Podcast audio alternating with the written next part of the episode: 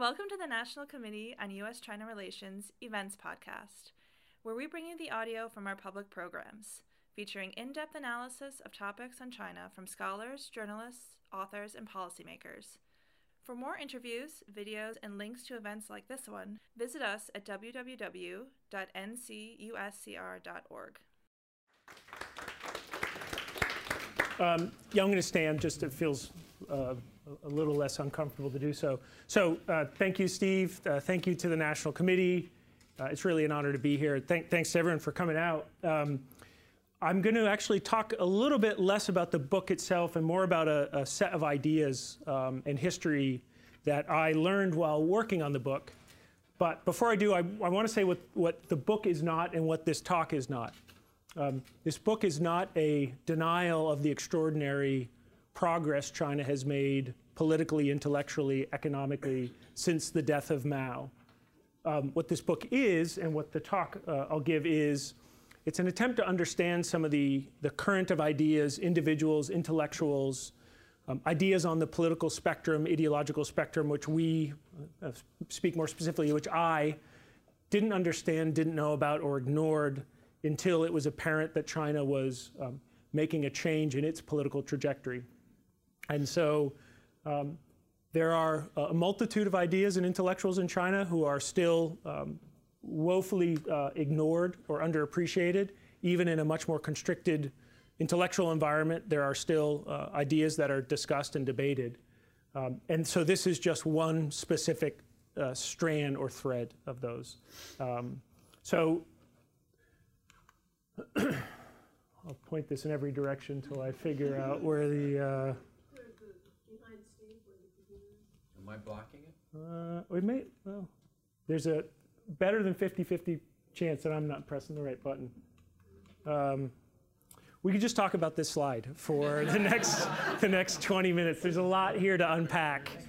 Uh,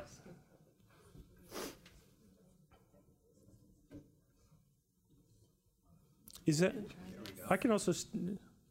So um, before I do, there's I, I, just like these two quotes. One, I uh, um, got from an interview while working on the book. The other is from a, a, good article that came out right after the collapse of the Soviet Union.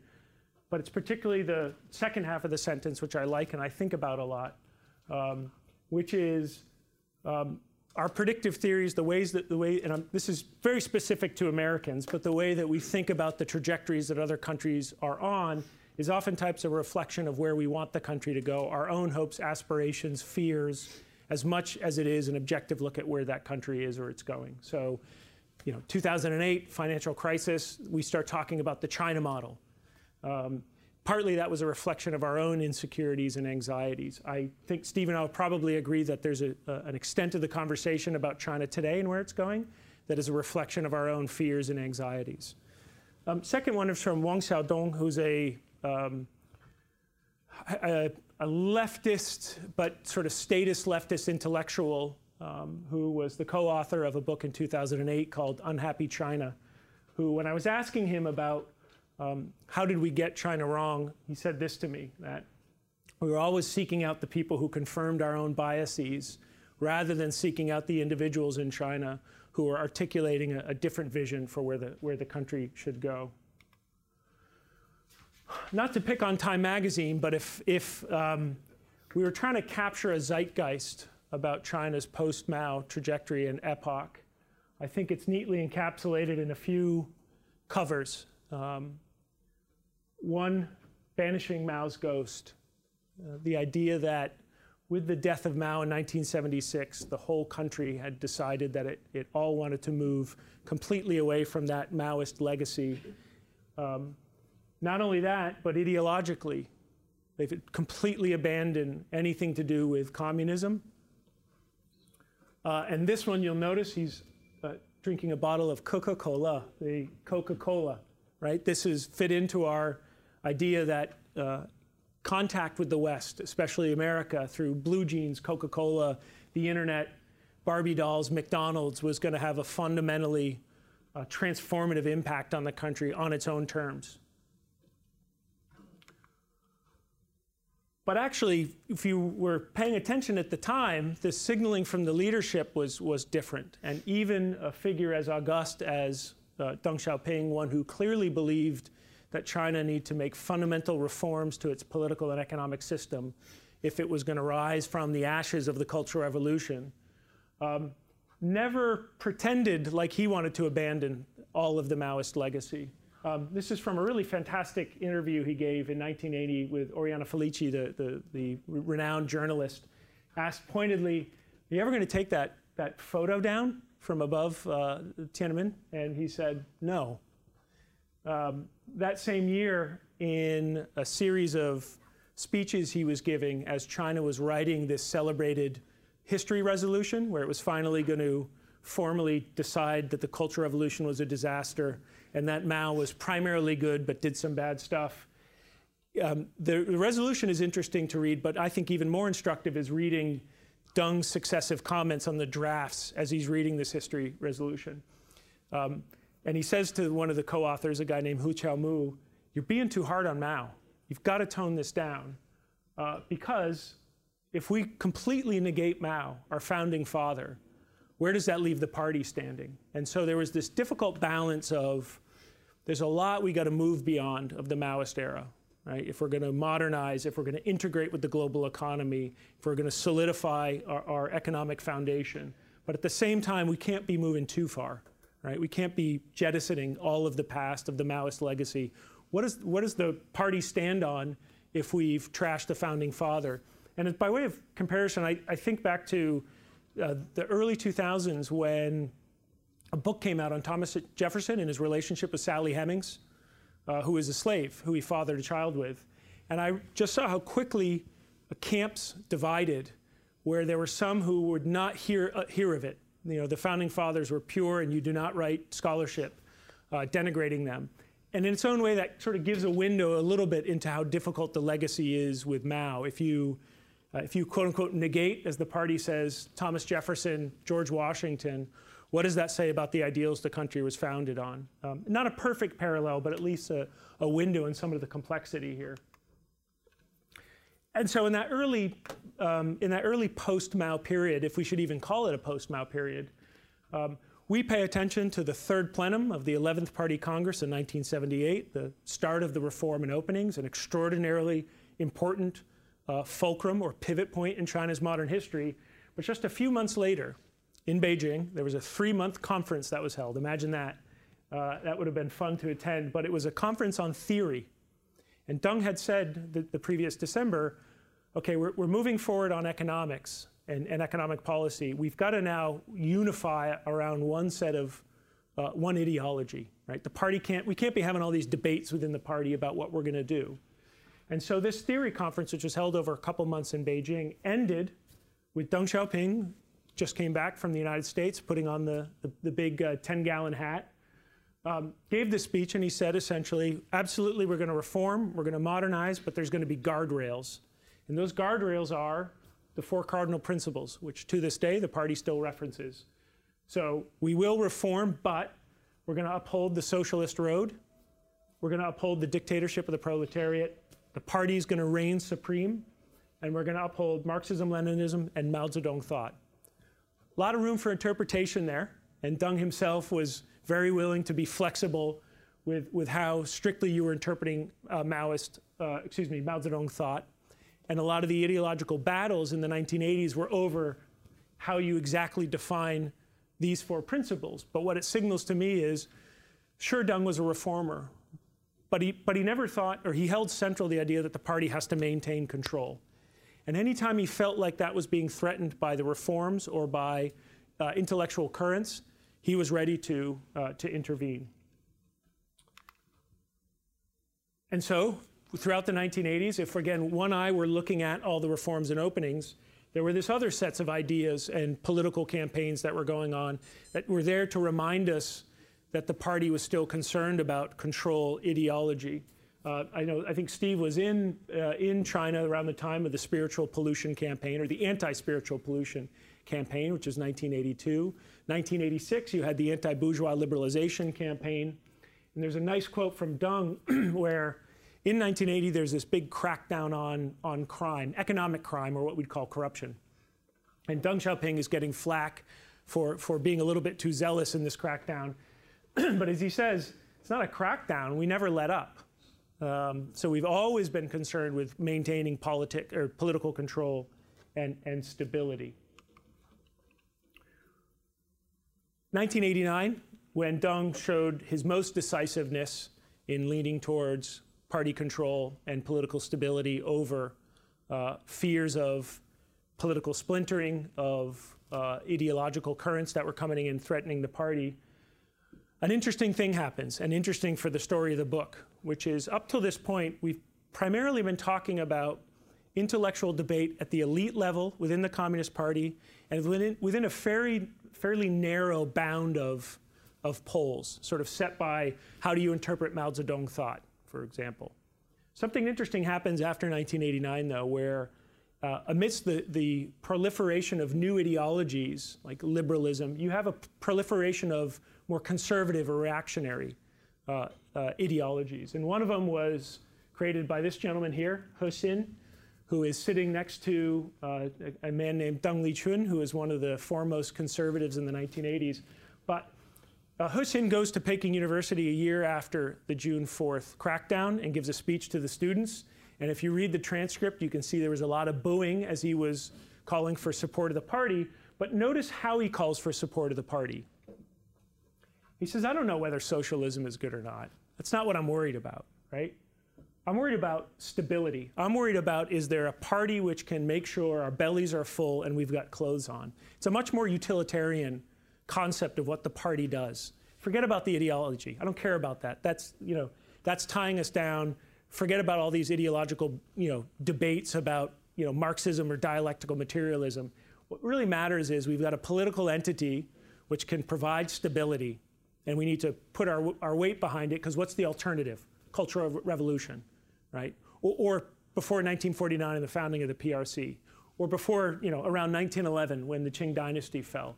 That's what we're facing here. So um, this is the beginning of this flowering of neo-authoritarianism, or what uh, He Xin was uh, responsible for creating is called neo-statism. There's another gentleman who was important around that time, and he now sits in the Politburo Standing Committee uh, next to this guy. But in the mid 1980s, a young, brilliant professor at Fudan University named Wang Huning starts looking out at the reform process, and he sees that as there's this devolution of power from the party necessary to reform, you're seeing a collapse of state capacity and state control. And so just basic state functions are becoming difficult because power has been too devolved down to lower levels. So Wang Huning begins writing a series of articles in wonky journals uh, as a professor at Fudan, uh, which came to be known as neo-authoritarianism, but shares a lot as a cousin of neo-statism. Wang Huning wasn't really concerned with party ideology. He didn't really care about that at that time. It was about state capacity. Um, can the Communist Party effectively regulate, control, govern China and how much power does the center need, and how should that be balanced with the needs of the localities. Um, Wang Huning disappeared uh, into the political system when he was called up to Beijing uh, in the mid 1990s and has served for this is this is longevity here um, has served for every general secretary up till the present now primarily as a as a party theorist um, but this is a this is a good encapsulation of of what he thought in an interview he did. Um, when there's no central authority or where the central authority is in decline, the nation will be divided and a chaotic state. Right? So he's not talking about Marxism, he's not talking about class struggle, he's just talking about governance capacity. And number five in the standing committee. Number five in the standing committee. Something else happens in the, the, the, 2000s, and this is actually what I want to focus on for a, a, minute because this ties directly to the national discussion we're having now about quote unquote getting China wrong.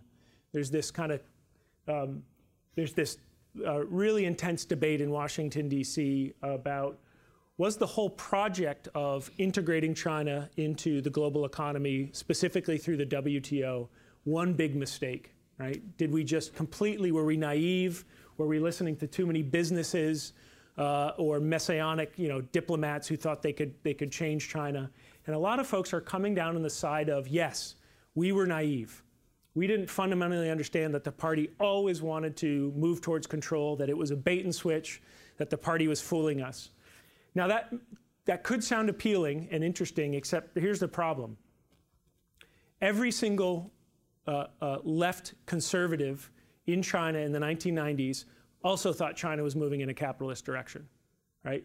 Um, the neo Maoists who I talk about in this book would not have existed. The whole movement was born out of anger and frustration that with uh, all these moves by these reformists like Zhu Rongji or Jiang Zemin, that China was, as they say, changing its colors, that it had abandoned its socialist legacy, that the party was giving up control, it was inviting in foreign capitalists to, to hawk their wares. And so this gentleman, Han Deqiang, who was one of the co-founders of Utopia, the most important neo-Maoist website, which was formed in 2003, became famous for writing this book, Peng Zhuang, or which was against the, it's called Collision. It was against the WTO. Um, he said, if we enter the WTO, China will be divided by foreign capitalists, the party will lose control, we inexorably will be drawn into or pulled into a global liberal order. This is Wang Xiaodong, the, the uh, gentleman I quoted at the very beginning. Um, he also contributed an essay, uh, a book, an essay to a book about the collapse of the Communist Party, the infiltration of Western bourgeois liberalism through the guise of uh, integration into the global order. So this isn't to say we're, that we shouldn't be having this debate. Uh, but it is to say it's odd that up to this moment we haven't really stopped to ask what the Chinese people were thinking at this time. And both the left and the right in China uh, thought the same thing for different reasons. Uh, more liberal intellectuals believed that technology, WTO, um, was going to play a powerful uh, uh, sort of a magnet attraction to pull China's development trajectory towards a much more open, integrated way. And the conservatives agreed and thought that's horrible.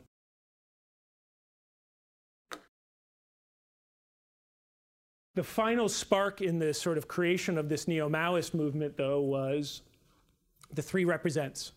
2001, General Secretary of the Communist Party, Jiang Zemin, says the Communist Party needs to be reforming and modernizing. And so to do that, we need to be drawing in the best talent into the party. And guess what? A lot of ca the capitalists are, are, are, pretty talented. Let's open up the party to, to, um, to involvement by the private sector and private entrepreneurs. This was a bridge too far for many of the, uh, the, many of the old traditional conservatives within the party, but even for this newer generation, like the Wang Xiaodongs or the, the Han Deqiangs, who thought this was the waving of, I was going to say the white flag, but maybe the sort of the, the dollar sign flag. The party had finally uh, given up any pretense to being anything other than uh, um, interested in foreign investment. So you had in two journals in particular, one is called Zhenli de Zhuiqiu, Pursuit of the Truth, and another was called Zhongliu, which means midstream. These were two journals which were incredibly popular with the sort of old existing Marxist conservative order. And they started writing a barrage of articles in 2000, 2001 against the WTO, against the three represents. Uh, the title of this is An International Joke Capitalists Joining the CCP. Direct criticisms at Jiang Zemin, saying, You don't deserve to be the General Secretary of the Communist Party. And so in 2001, and, and then with uh, Zhongliu in 2002, Jiang Zemin shut him down. He wasn't going to have not only personal attacks, he wasn't going to have these bomb throwing conservatives messing with the policy agenda. And this is right at the time, I mean, a couple months later, China joins the WTO. He does not want to hear this debate and discussion. If this had occurred 10 years earlier, technologically speaking, I think the conservative movement, and again, in the Chinese sense, we're talking about conservative as in to conserve elements of state and ideological control. I think the movement could have died out. But in a way that the sort of li liberal techno utopians probably didn't uh, think was possible, the internet provided a new tool for this emergent sort of neo Maoist movement who picked up the gauntlet from these old conservatives and said, We've got to fight for socialism, we've got to fight to keep the party on the on the right road, or they say to keep the red flag waving high. Um, and that's, this is really the backstory to the start of the neo Maoist movement in and around 2002, 2003. it, it traces its roots back to the very start of the reform and opening. It moves through the 1980s as China wrestles with this constant debate that Deng Xiaoping did between openness and control and trying to get that balance right. It's galvanized by June 4th in 1989 and the collapse of the Soviet Union in 1991 and this real firm belief that we're next, right? And then it moves through privatization and re- restructuring of SOEs in the mid to late 1990s, where you have tens of millions of state workers who are having their, their iron rice bowl smashed in the name of efficiency and productivity. And it, I think it peaks with WTO and the three represents in uh, 2001. And that's where this story picks up, but I'm going to end it here because uh, I feel like there's a tolerance that I'm, I'm uh, rubbing up against for time. Um, but this is the story of neo Maoism and the story of how this group used technology in ways that uh, I think many of us here didn't think was possible, not to demolish or to erode at old ideologies of control, but actually use these technologies to sustain it. Um, and that story still is with us today. And uh, all with that, I'll abruptly end. Can you take it up to the? That was great. But take it up to the. You kind of stopped in 2001. Yeah. Take it up to the present, those 17, or at least to where the book goes to. It's 2018. Yeah, it's well. So without taking another 48 minutes to do so, um, I think the the important part of this element of it, which is um, for, for a lot of the 2000s, China had a, had a dissident problem.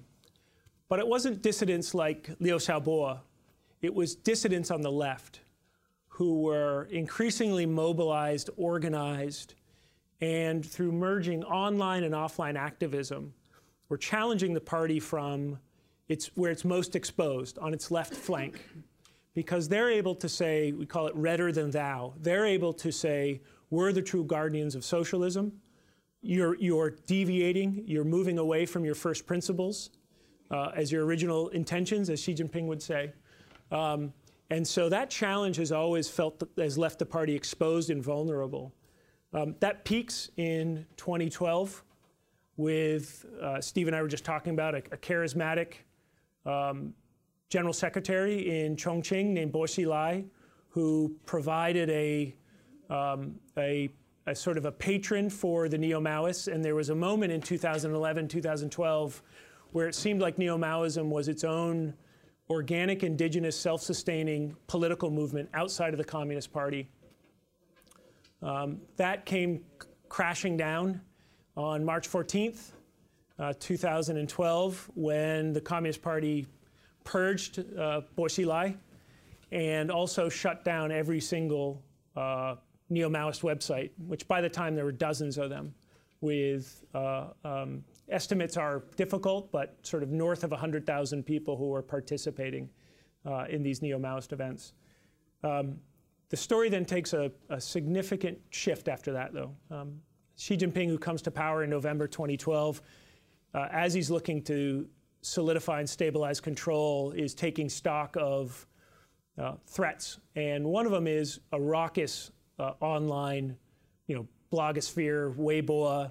The internet had been providing a platform for challenge rather than support.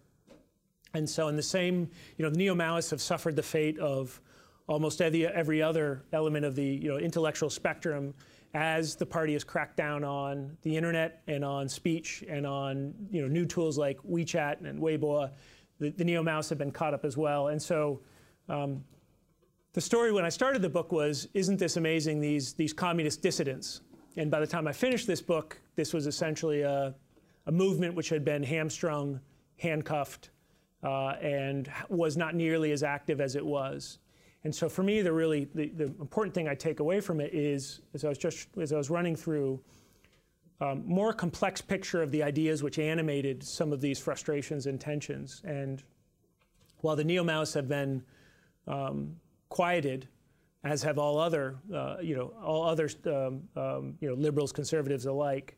The concerns that they articulated about China's development model, about challenges with income inequality, environmental pollution, uh, technological development, and the impact that will have on future workforce, anxieties about globalization, anxieties over US China relations, anxieties over China's position in the world, those haven't gone away even if the parties manage to uh, uh, you know, keep a lid on the, on the pressure cooker.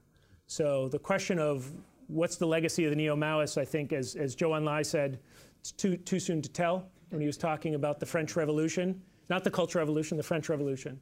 Uh, I think we'll see what the long lasting legacy is, but certainly where they came from should instruct to me, or sorry, instructs me about um, some directions that China could be could be going in the future. When I first went to China, at least my recollection, unless if I've dreamt it, there were three pictures, three huge portraits on Tiananmen. There was Marx, there was Engels, and there was Mao. Yeah. Obviously, Marx and Engels have been taken down. Um, as a symbol, do you think they take Mao down? Obviously, Deng says we don't. You think they take it down? I don't think the Communist Party takes it down. I think if that's if that picture comes down, something much more fundamental in terms of who rules China will have happened. Even though we see we can, even though the, we've seen obviously a tightening, but we continue to see more reporting on some of the excesses of the Mao era, whether yeah. it was the Great Leap Forward. Stuff continues to come out. The number of deaths. There's there's still research being done, um, which becomes public through indirect ways. But you yeah. think no.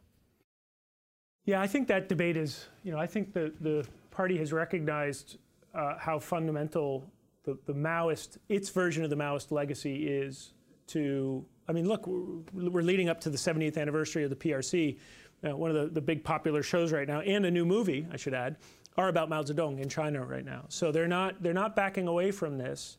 It, what they're trying to do is, is look, we do this here. I remember growing up, what's the story I learned about George Washington, the, you know, cutting down the, the, the, uh, the cherry tree. We all beautify our, our founding fathers, but for the party, it's got to do a lot of beautifying uh, because you've got, you know, any history, any, any uh, popular portrayal of Mao Zedong in China um, usually ends sometime before 1958. Oftentimes it'll end in 1959. Right? Because it's still contested how you talk about those periods. Even the Cultural Revolution. So the Cultural Revolution, which gets a good deal of coverage in the 1981 history resolution, which is still to this day, um, that's where you go to reference where the accepted space for historical research is. Um, it talks about it as, as, a catastrophe. But even within that, there's way too many specific stories that are, are too difficult. You know, how do you talk about Liu Shaoqi, you know, who was, uh, who was put in prison at the start of the Cultural Revolution and died there, and they didn't announce his death until the early 1980s in the, uh, like a ping pong magazine or something there was just a little blurb saying Liu Shaoqi. Oh, it mentioned his, his widow. That's how they announced that Liu Shaoqi had died, you know, 15 years earlier. Uh, how, do, how, does Xi Jinping talk about his legacy during the Cultural Revolution and that of his father? Um, so there's just, I think the party has, you know, how do you wade through that thicket and come out clean? Much better to use a lot of resources to clamp down on debate. Um, and so, you know, one of the first things Xi Jinping did in 2013 is he announced a new mass line campaign and as part of that was a battle against historical nihilism, which uh, continues to this day.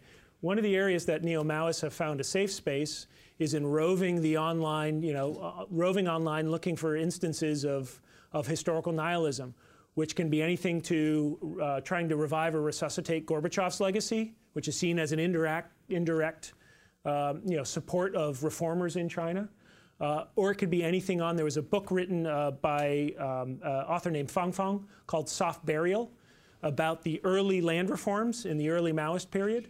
Um, her book is now banned in China after a campaign by neo Maoists because it, it spoke too harshly of the land reform campaigns in the early 1950s. Um, so the party recognizes the threat of history, all authoritarian regimes do, uh, and spend an awful lot of resources trying to uh, contain what can be talked about um, and make sure it's their version of the history um, that, that, that is being discussed. Did you visit his birthplace and the museum? Uh, Mao? Yeah. Yeah, I did. Um, I uh, spent a really amazing, so um, Shaoshan, which is just outside of Changsha. If you want to track how the party's thinking about Mao's legacy, track spending on what they call red tourism. the amount of money that they're putting into reviving and, and making really pretty extraordinary. All the what they call the red holy sites, Shangdi, of Mao's birthplace in Shaoshan, Zunyi, uh, Jinggangshan, Yan'an, you know, just ton of tons of money in all these important uh, stepping stones in Mao and the Communist Party's road to power are receiving extraordinary amounts of, of funding um, to, uh, you know, to make these real tourist attractions. And so Mao's is a really, you know, f- uh, it's extraordinary place to, to go and to visit. Uh, and it's a neat window into uh, uh, his legacy. trip. Yeah. Now, you said, did Americans get it wrong in 2001? Did we? No, Do you think they understand? The book suggests we didn't. Yeah, And look, China changed. You know, I think. Well, first of all, imagine we were sitting in the room and it's 1995. What case would you make for not bringing China into the WTO? And that's actually an open question, even though my facial expression didn't indicate it was. Uh, you know, I'd be really curious to hear at that moment when you're getting these signs of Jiang Zemin is, you know, we're talking less about ideology. We've got this, you know, 1998, we've got this premier in Zhu Rongji who's coming in and he's talking about marketization, efficiency, privatization. Um, you know, China is now moving up this professionalized cadre of, of bureaucrats within the state council who are educated abroad. What would be the what would be the you know the argument that we should block them from joining the global trading order? Um, so the story to me isn't what happened in 2001. The story is what happened around 2007, 2008, 2009, where we see a pretty a significant shift in domestic politics in China, the way it interacts with the world. Uh, we, you know, we date this to 2012 with the rise of Xi Jinping, but I, I think, you know, the new revisionist history is all of this. You, know, you can pull all that back three or four, three or four years to when you really start to see a change in China. Um, so I think it's easy to talk now about how naive everybody was. You were, you know, you've been engaged with China for a very long time. I landed as a student right as they joined WTO. It felt like, you know, this was a place that was continuing to, uh, you know, release the shackles, integrate itself, professionalize. You know, you talk with, I remember just talking with students my first couple days of, of class, and it confirmed everything I thought about where China was heading. So um, I think it's an ideological argument that's made to try to block off a certain, uh, you know, certain way of dealing with China anymore, rather than it is a serious historical investigation of what the option set was. I guess two questions is one, hasn't China, I mean, you mentioned all the different campaigns in the 80s and in the 90s. Hasn't China's development been like this Yeah. anyhow over these 40 years? Yeah. Um, is question one. And then question two is, isn't China still changing today? You know, the idea in Washington that China is this static uh, country with a monolithic view is completely inconsistent with my experience. Yeah, maybe this is one where I'm less optimistic. Um,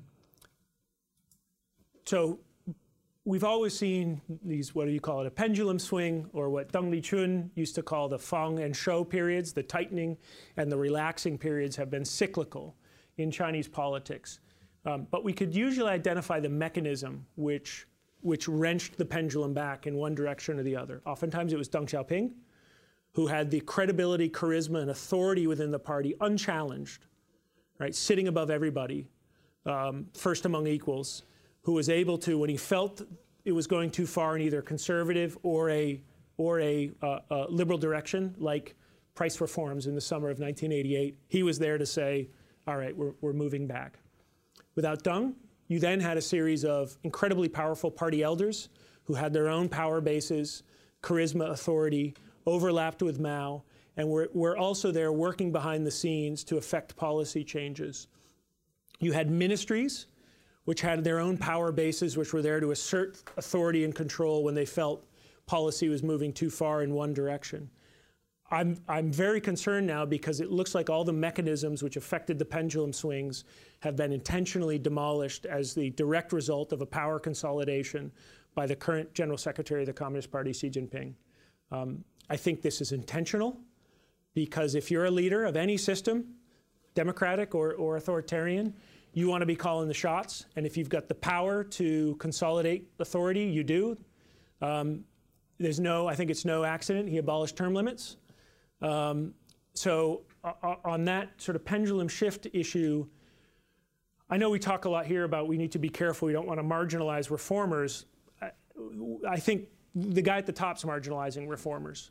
Um, you know, Xi Jinping is the one who's marginalizing reformers, and we have very little control over that. I, I, I think. Um, so, you, you know, to the second question of China still changing, yes, absolutely. You know, just visit there and you'll see that. But in the narrower sense of the political authority sitting at the top, I feel it's becoming highly ideological, rigid, restricted, nationalist. Look, we got our own problems here, but I think we've seen the real danger for me is we've got the leadership of the two, the second and first and second largest economy, who have, shall we say, their own peculiar ways or thoughts on governance. Um, our idea is that China is sort of planning 48,000 years into the future.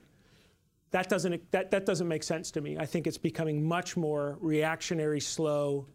Um, look at look at its you know look how it's dealt with Hong Kong, which has been a to sit there and, and essentially do nothing um, for three plus months, and then finally give a concession. Where if it had given that concession on June 10th, if it had felt confident, uh, may have had um, we've seen may see the, the situation uh, very different from what it is now. But instead, it, it stalled, delayed, thought time was on its side, and the movement has grown and grown.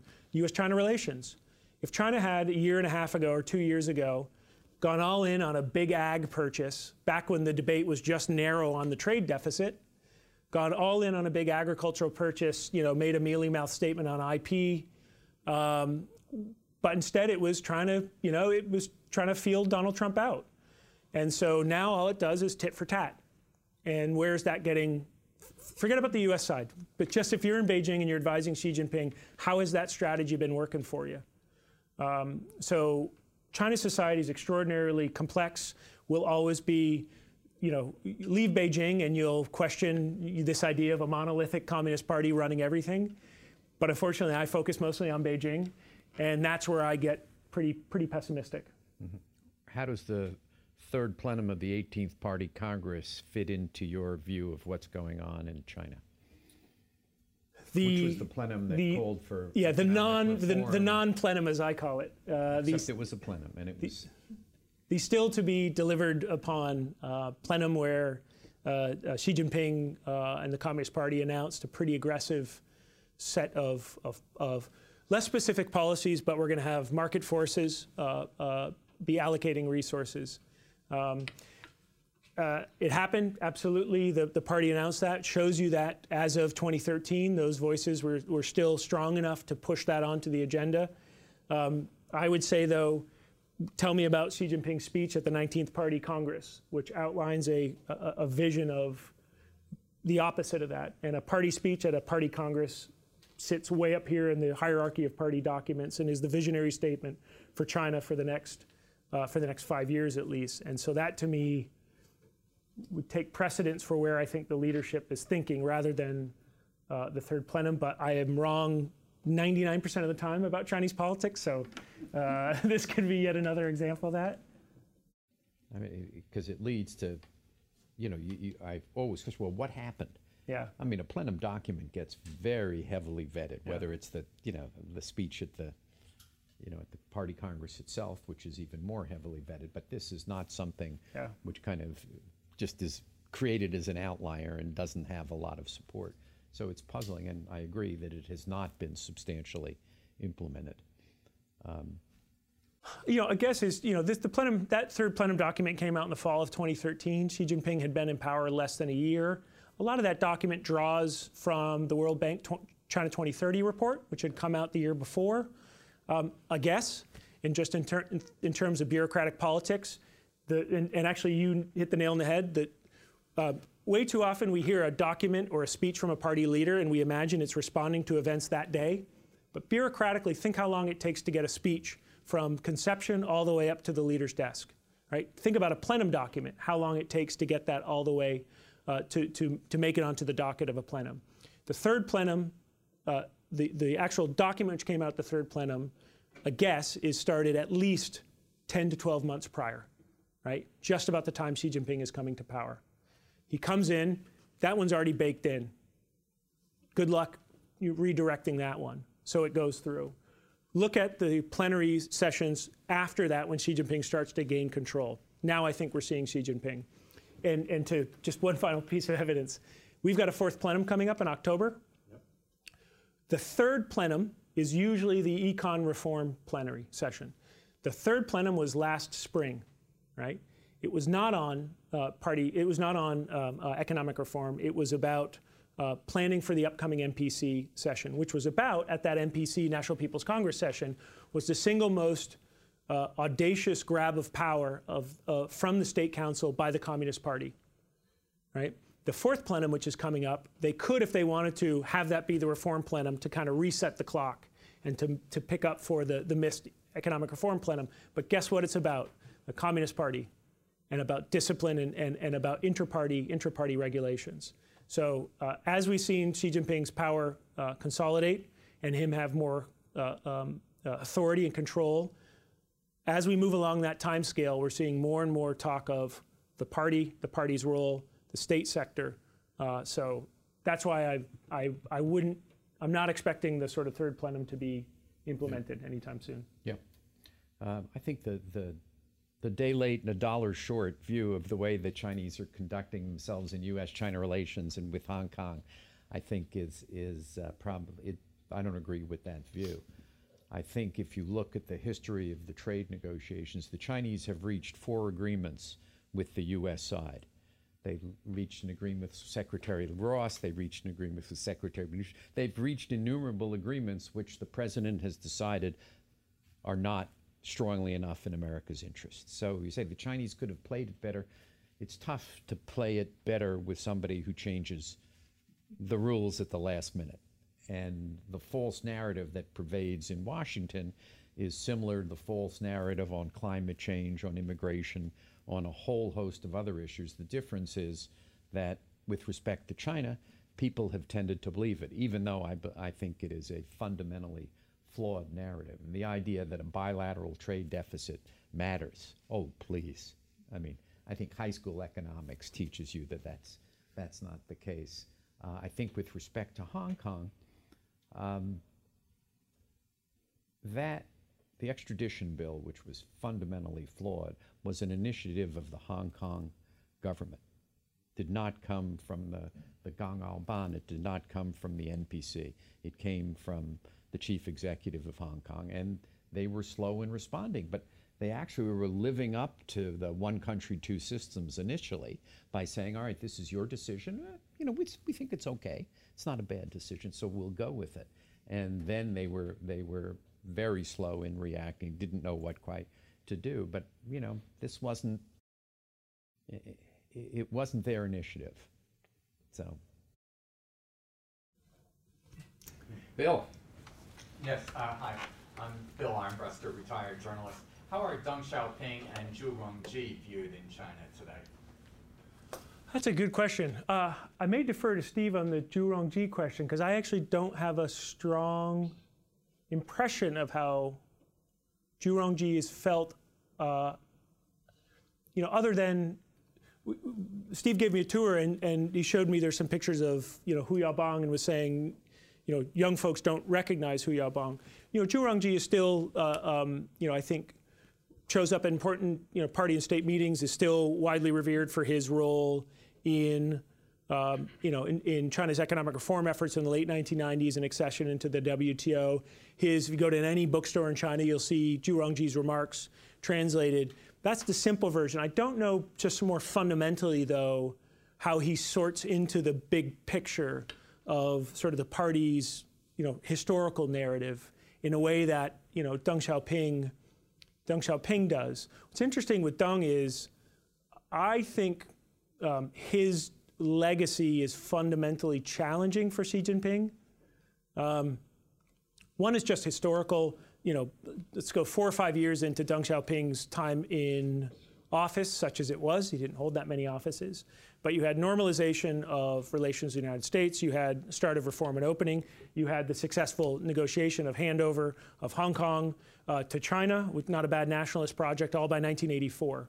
Um, probably starting a debate here, but I uh, I have difficulty thinking of uh, anything significant that Xi Jinping has done that has fundamentally um, put China on a much better direction when compared to when compared to Deng Xiaoping. Deng, uh, in, in the historical uh, anniversaries of Deng, it's been extraordinarily muted in uh, in China. Um, I think the Dengist legacy may be trickier for Xi himself to, to navigate than the Maoist one. Um, so, um, arguing against myself, they did just put out a massive, like, 100 part series on Deng Xiaoping on CCTV a year and a half ago. So, it's, the guy ain't forgotten.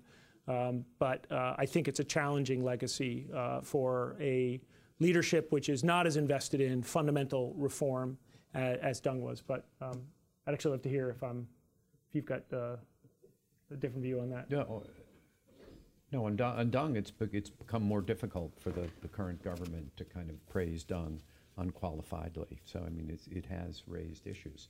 I think Zhu Rongji, you know, former Chinese leaders don't generally speak out.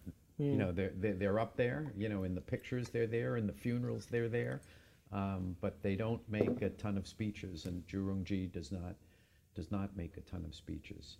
Um, in the context of thinking about Xi, how do you view his anti-corruption effort? I mean, so he hasn't done anything. I mean, corruption was a cancer Wow. On the Chinese Communist Party. I mean, it, it was really out of hand. All right. Of the eight years he's been in power, his the, the one thing he's done is to purge a significant number of cadres, some of whom just coincidentally happen to be his political enemies, uh, in a tactic which helped him consolidate power rapidly and effectively in his first two, two years of office. Undeniably, there have been some positive effects of taking graft down from the level of overt to, to covert. Uh, I mean that sincerely. But um, we could argue whether that should go as like signature achievements that have fundamentally worked for the long-term betterment of, of China, but open for, open for debate. Other questions? A lot of questions. Uh, let's go in the back. Yeah. Yeah. Hi, um, Daisy King from the Retail Voices. Uh, Congratulations on the new book. Um, I, my, my question is that, um, uh, Xi Jinping has repeatedly, both publicly as well as in the Communist Party, saying that, um, tell the Communist Party members, look at the history. Um, and then he always like, history could be, it- it's always repeating. I guess my question is based on your forty years, um, study or study of the forty years history of the party, which part or what element are you seeing right now that the Communist Party is repeating? Or potentially? And my second question, sorry, Can I do one, just because I saw there was a bunch of other questions? Um, It's a good question. Are you thinking of a certain period that you're seeing it repeating? Is that a loaded question? I'm asking because you spend so much time. I, I think this is, I think we were talking before about the idea of, we're talking about are we in a new Cold War? And I felt that sort of trying to, to jam this current moment into an old historical you know, framework to make sense of where we are today doesn't work for me in the Cold War. And similarly, I'm really hesitant to talk about this as a return to. Um, maybe that's because I'm just not a good historian, but um, you know, you hear talk about personality cult, return to the cultural revolution. You know, we're not seeing. You know, I think that's a, an inapt um, comparison. Um, I, I, I, see historical, you know, sort of connectivities and legacies that are still existing, but this is sui generis. I think. Like, I don't think the party uh, has a historical framework for where we are now. I mean, none of us do. This is just an extraordinarily, um, this is a really confusing time. Um, and framing what's happening with the Communist Party now as a sort of a return to X period, if you've got one, I honestly would love to hear it. I, none of them sort of pop to mind to me because there's just so many extraordinary differences now, you know. So sure, we're seeing a sort of resuscitation of a form of Maoism, but it's pretty tame, and it's within the lens of you know Weiwen, you know, control stability. Xi Jinping may be kind of a Maoist, but he's not talking for you know Zaofan Youli. He's not talking for you know storm the barricades. Um, so yeah, I can't. None, none comes to mind. That's, Yeah. Thank you, sir. So I found your analogy with the Red Guards really interesting. You know, it conjures up this image of upset youth out there on their own in a chaotic situation. But in reality, the Red Guards were manipulated and used by internal political forces for specific reasons. You know, from uh, attacking Liu Shaoqi to making a new foundation for nationalist growth, whatever. So I find this particularly interesting when you talked about how this Red Guards that you studied had been sort of thrown by the wayside. And I wonder whether or not you thought about the idea that perhaps deep within the party, uh, to go on, uh, like, uh, Xi Jinping's done the speeches from the Central Party School. So when you were talking about different electoral debates, it always made me think that what's more important is what is the party being taught? How much, how important is Mao in there? What is the you know, political works within the PLA? So my question is, do you think that perhaps this new co cohort of Red Guards was useful by the center for pieces that wanted to sort of maintain the Maoist direction and the criticism while they were experimenting with economic policy? And then whenever they started to solidify their political grip, they were thrown by the wayside and sort of from within the party school and within the party, that official Maoist control became stronger.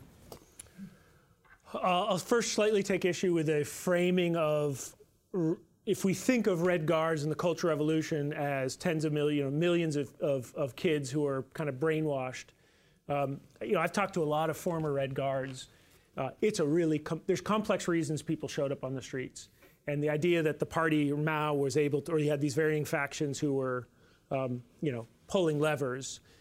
Um, sort of, I, I, I don't necessarily agree with, but that actually doesn't contradict the framing of your question was was it useful or were these groupings useful um, and so to, your, to, the second part of your question uh, 100% uh, you nailed it like yes that that's the um, and it, I think I say it in the introduction to the book that what explains the longevity of neo-Maoists was and talk to any neo-Maoist they got there on their own right they, they came to join these websites or these protests through their own journey frustrated by what was happening at the top question is why didn't the party crush them way before 2012? And the reason is they were absolutely extraordinarily useful for certain elements within the party uh, apparatus, the party elite, who were looking to, it's called radical flank theory. So we got a political spectrum. Here's the center. Here's the center of policy, right? You're kind of here to the left. A, a good way to get to make you seem reasonable is to have someone here, right? And you can say, look, what I'm saying is reasonable by comparison, right? Um, so neo-Maoists have always has always played that role, but they've always you know they've always been um, they've had powerful people within the party who have who have um, overtly participated in their activities. Zhang Quanjing, who is the head of the organization department in the, the 1990s, uh, speaks at neo-Maoist events. Uh, Hu Qiaomu's uh, son and daughter, Hu Muying and, and, and uh, Hu Shiying, speak at neo-Maoist activities. They got powerful people at the top who find neo-Maoists useful uh, as, a, as a sort of a left flank to be, to be pushing back on uh, specific policies that the, that the party, that the party uh, apparatus is putting forward. So definitely there's, there's politics at work here. Right in front. 1989. Do you think among the current leadership, even among intellectuals, there's a sense that China is on the right side of history, meaning that despite the 1989 Tiananmen you know, event, that China somehow managed, you know, went on with the reform and opening up and joining WTO. Know, in thinking back, do they think that that's a, you know, a kind of sacrifice that's worthwhile? Yeah, because I have heard a lot of uh, thoughts even among Westerners who believe that the students' movement actually would have set back the history, you know, from the trajectory of, you know, reform and opening up. So I don't know within China currently if there's a consensus, and therefore that would embolden them with respect to the current Hong Kong situation, because they feel that we come out, mm. you know, hmm. still ahead. Uh, so I'm never able to answer any question that asks me what I think the Chinese people think, because mm-hmm. I have no idea. I can say that some of the people who I interviewed, you know, I spent five years interviewing people for this book. Um, broadly speaking, I would say a good portion of them kind of agree with your framing of it, which is, um, and some of the, the neo Maoists were, were, were, protesting in Tiananmen Square, um, but still have a sort of complicated reckoning with it, which is they understood the, the underlying ideas that were motivating the protests, but feel, especially in light of 1991, the collapse of the Soviet Union, I think that shifted the debate about whether the party, for some of these folks, was right or wrong in 1989. The, the collapse of the Soviet Union, I think, solidified for a lot of these individuals uh, that although brutal, that was a decision that the party leadership had to make if it was going to hold China together. that's very narrow answer to your question because I, I haven't a clue what. I don't I don't ask many people about that when I'm in China. So Go ahead. Um, where did the university Marxist uh, societies fit into this analysis? There, yeah, there, I mean, there, there was a lot of, um, you know, press about that. They're certainly neo-Maoists in Yeah. their orientation in terms of a class analysis of society. You have student worker solidarity yeah. uh, movements that are reminiscent of the Mao era. Um, where does it fit in? How widespread is it, and how much sympathy is there for those students? Yeah, sorry. Yeah, good question. The, the last two parts of that are hard for me to answer because I just don't know in terms of how widespread is it and, and how much sympathy is it uh, is, is there for it. Um, so uh, just uh, an anecdote comes to mind that uh, in um, the the lead up to in, in fall of 2017, I was on the campus of Tsinghua University talking to Cui Zhiyuan, who's a, a, a, left intellectual, new left intellectual. And I asked him if they were going to be commemorating um, 100 years of the Bolshevik Rev- Revolution. And he said, We were, but we were just told by the party secretary and the university that we can't do any activities. Um, and so the, they had to wait till January before they could finally do anything after the sort of party had done the official celebration, you know, pretty staid and contained and, and told you what the right narrative was.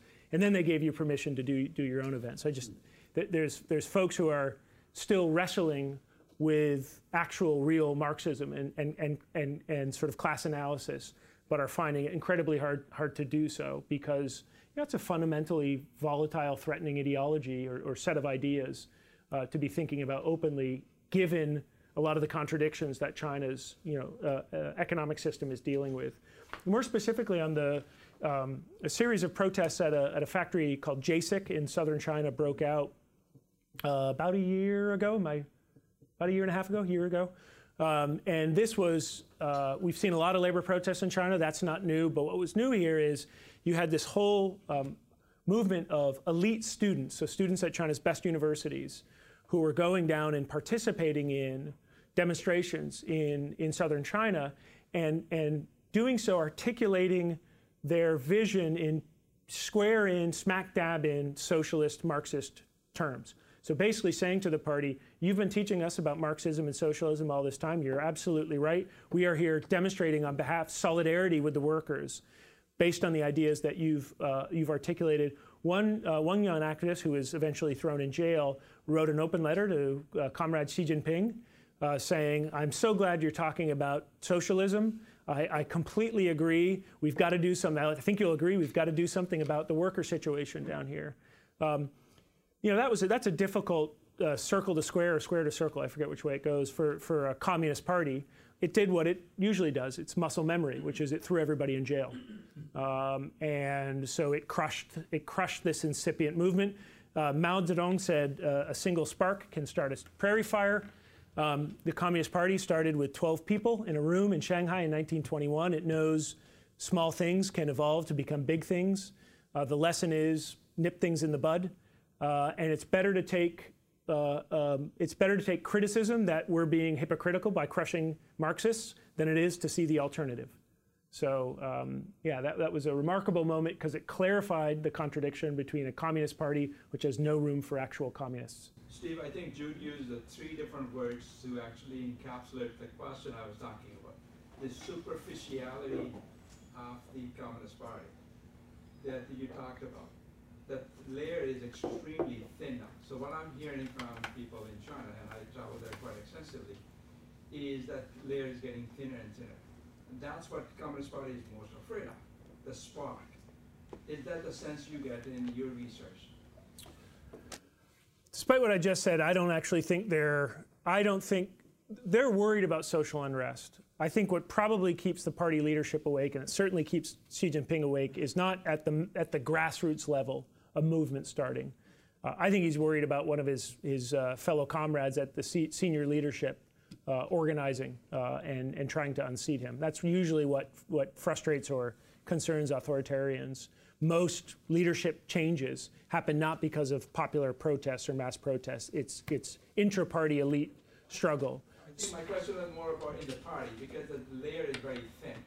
Used, they used to have a very thick layer to protect the party.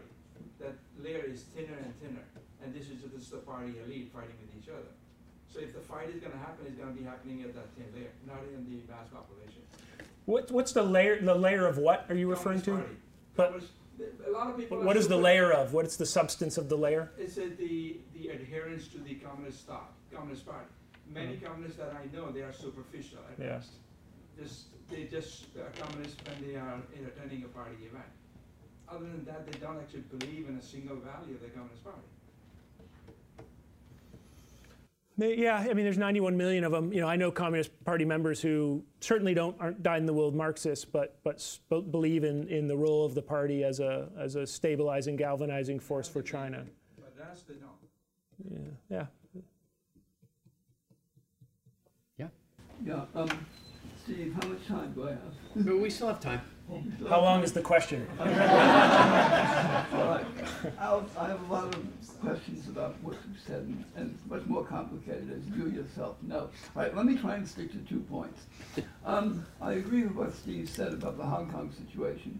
However, I have enormous problems with the idea of how strong Xi Jinping is, partly because I don't see his level of political sophistication and adeptness as being particularly high. And particularly, I wanted to emphasize this point. Even if it was a local Hong Kong office that instituted the question of this um, expedition, if he, he wanted, he wants to be the top leader in the country. Well, let him show the leadership, and he should have been the one to intervene on June 10th and just, you know, completely abrogate the possible demonstrations later on. My other point of reference is this whole question of neo-Maoism, as you described it. And I think of Bo Xilai and I think of um, Xi Jinping, particularly given their fathers and what the fathers' relationship was with Mao during the Cultural Revolution and so on, that this again, as you said, um, a genuine Marxist group has tremendous problems because of precisely because of these contradictions so.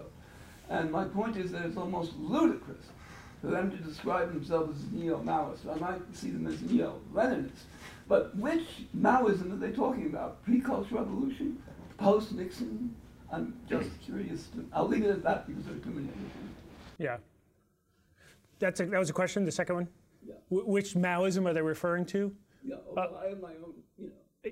Yeah, I mean, well, uh, the the level of sophistication on a lot of these people in thinking through that which Maoism question is you, you'd be disappointed. Um, and it's it's um, when they say when they say neo-Maoist, um, what they mean is essentially a stitched together, imaginative version of the glorious past that um, pulls all the good things that they like, um, conceptions of um, income inequality, uh, safety. You never had to lock your doors at night. They always tell me of solidarity, but combined with um, strong state, you know, nationalist uh, uh, uh, standing up for China's interests globally. That's essentially it. You scratch that deep, you don't, you don't get much. Some people at the margins of neo-Maoism are trying to think through what a coherent 21st century vision would be of a, a, a, a neo-Maoist party, uh, and- there's there's a couple of those folks, but by and large, the kind of foot soldiers of this are,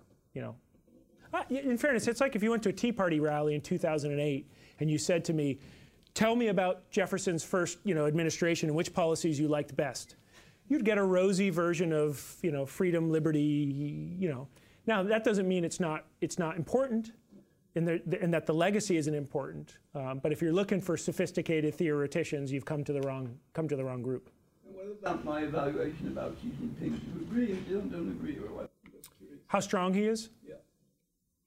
It's a great question. It's one that we uh, are currently thinking a lot about because I think we uh, at down CSIS don't feel like currently we have the right tools to make um, to make uh, evaluations of political power uh, in China. And so we're trying to think through what are new ways that we can make coherent statements of uh, Xi Jinping's relative political uh, stability, support, Uh, or, uh, or opposition. Now everybody's guessing. and that substitutes for analysis. And I know because I do it myself. Except he was able to amend the Constitution to end term limits. Yeah. So that is a But prima, the sort of the- prima facie case of great strength. But the undulations, which we're talking He about. He didn't have to spend what Mike Bloomberg spent per vote to get just an additional, one additional term. What did he spend? 500, 600 bucks per vote? I mean, it was a lot. Xi Jinping didn't have to spend that. Daisy, you've got another Yes, question. last question. Yes. Xi Jinping.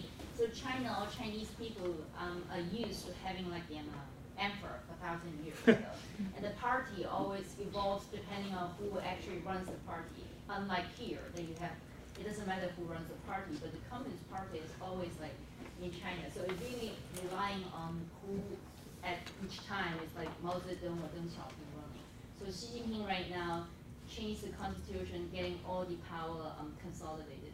Um, you study a lot on the previous leaders, Communist Party leaders. I guess my make a make a make a best guess who or what kind of legacy Xi Jinping wants to leave and who is he comparing himself with? Whether it's Mao replacing that big portrait or it's like Deng Xiaoping.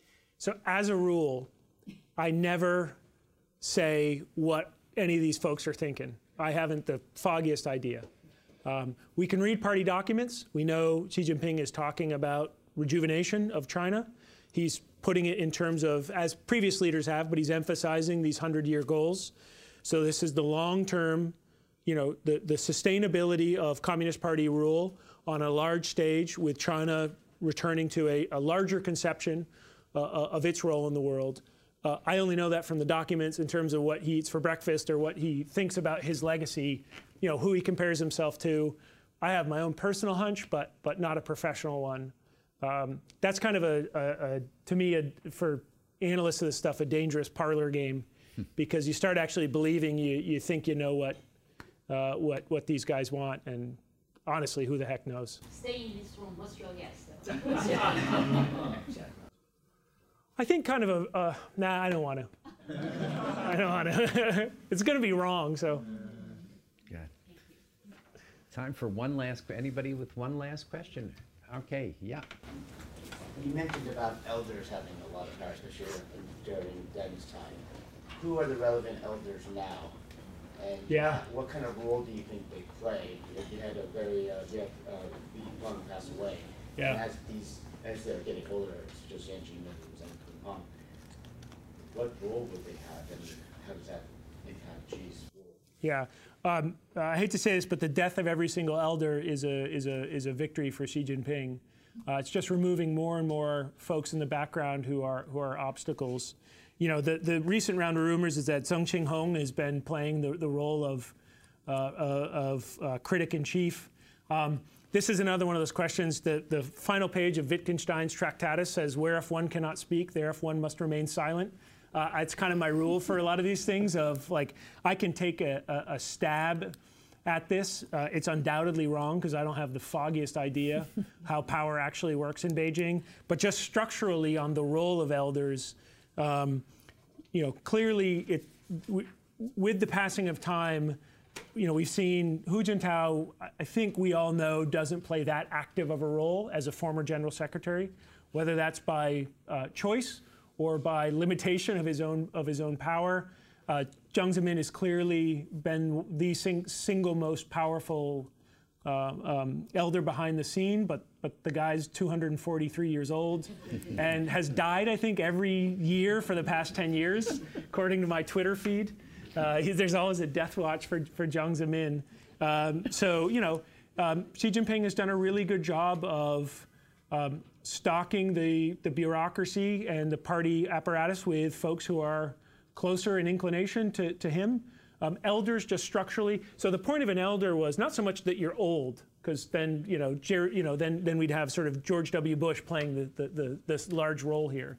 It's that you had overlap with Mao Zedong. You had some sort of you you'd put in your time in the in the, the glorious creation of the People's Republic of China.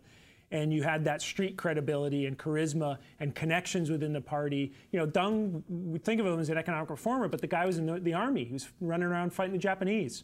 You know, he'd been with Mao in the Long March. A lot of these elders were, and as they start to, as that diminishes, more than the fact that they're old, um, uh, their, their power in the system diminishes. So we're, we're, with the passing of Li Peng, and certainly after folks who are on the standing committee under Hu Jintao, once that generation really is gone, I think that the, the role of elders more structurally within Chinese politics will disappear to, to zero. There will be one elder, and he will be Xi Jinping.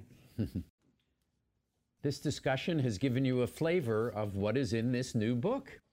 So it is available outside, and we will keep the author here for an additional few minutes to sign your copies. But thank you so much thank you for very doing much.